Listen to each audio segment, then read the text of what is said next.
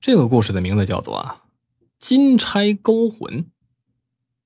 说古时候了，有这么一个张家村，村子里边啊有一个落魄的秀才张良，他呢娶了个妻子叫小翠心地善良，贤惠温婉。有这一天呢，张良被村子里边的好友拉去赌钱去了，偏偏运气特别好，同村中啊有个叫王麻子的无赖。当时呢，也在那玩这是玩急了眼了啊，输急了。最后呢，从怀里摸出了一个金钗，一咬牙压了进去。不料片刻之后啊，又被这个张良给赢去了。这王麻子啊，走的时候是特别的发恨。就是当天晚上，这张良把赢的钱揣进怀里，回家之后啊，妻子都已经睡下了，也就没做声。只是将赢来的这金钗呢，悄悄的放在了梳妆台上，然后就睡了。等到第二天一早，还这天呢是妻子小翠的生辰，张良这人粗心大意的，早就给忘了。因为跟村子里边熟人相约啊出去玩去，就早早的出了门，也没跟妻子说明这金钗的来历。等妻子起床梳妆的时候，见着这金钗了，还以为是夫君送给自己的礼物呢。高兴的戴到了发间，见这金钗闪亮，倍感这夫君是体贴入微，待自己挺好。小翠头戴着金钗在院子里边干活，恰好啊，邻居牛氏过来串门了，一眼就看着小翠这个戴着金钗了，这呀啊眼热心妒，聊了两三句就匆匆的走了。再说这小翠呢，上午前去城隍庙烧香。临走的时候，觉得夫君所送的这个金钗呢太过珍贵了，怕有歹人给抢了去。想了想，就摘下来了才去。等到了城隍庙门口，这儿有一个算命先生。小翠走近了，就这先生卜上一卦。先生看了一眼小翠，就面色一变，这为难呢开口就说：“你家三日内将有一场丧事啊。”说罢。任小翠如何追问详情，这算命先生是不肯再多一言了。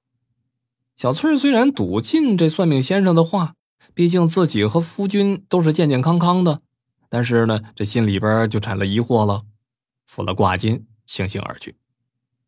等回到家里边，小翠发现那金钗不见了。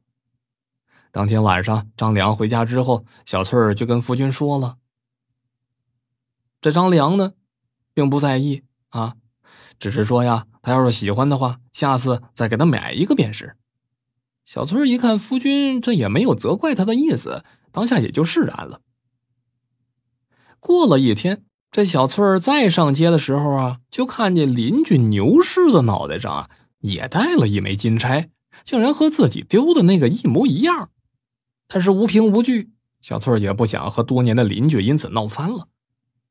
当下，这小翠只是和牛氏笑着脸打的招呼，装作并不知情。牛氏呢，也是厚颜无耻，大摇大摆的走过，还满脸堆着笑，跟没事人一样。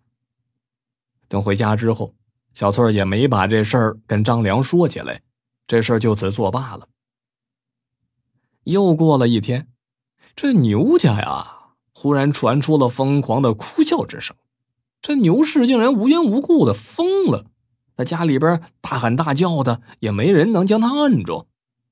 这村民们互相口传说呀，是这个牛氏中了邪了，一家人都是束手无策，只能任其折腾吧。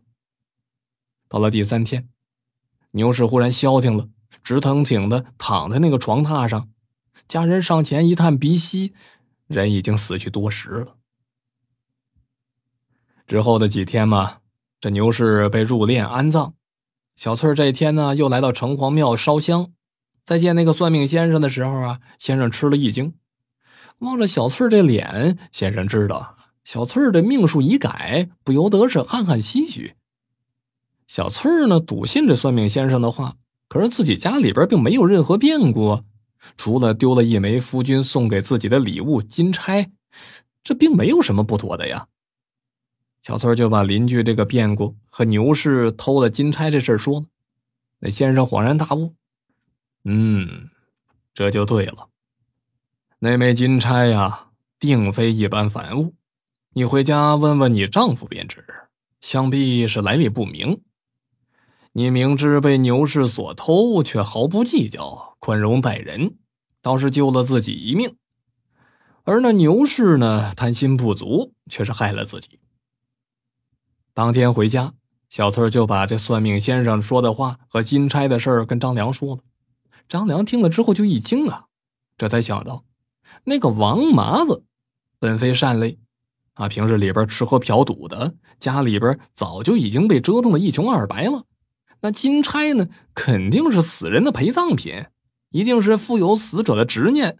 这被牛氏带了两天，这才一命呜呼了，可谓是咎由自取，恶有恶报了。打这之后，这张良也改了，也不再跟着王麻子等人鬼混啊，知道自己功名无望，就开始经营小本买卖，渐渐的家底丰厚，生意也是越做越火。最后也是过上了富足美满的生活了。好了，这就是金钗勾魂的故事。